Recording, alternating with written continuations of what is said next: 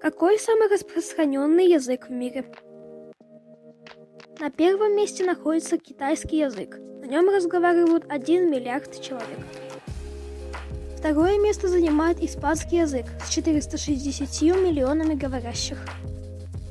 Английский язык в списке третий, на котором говорят 379 миллионов человек.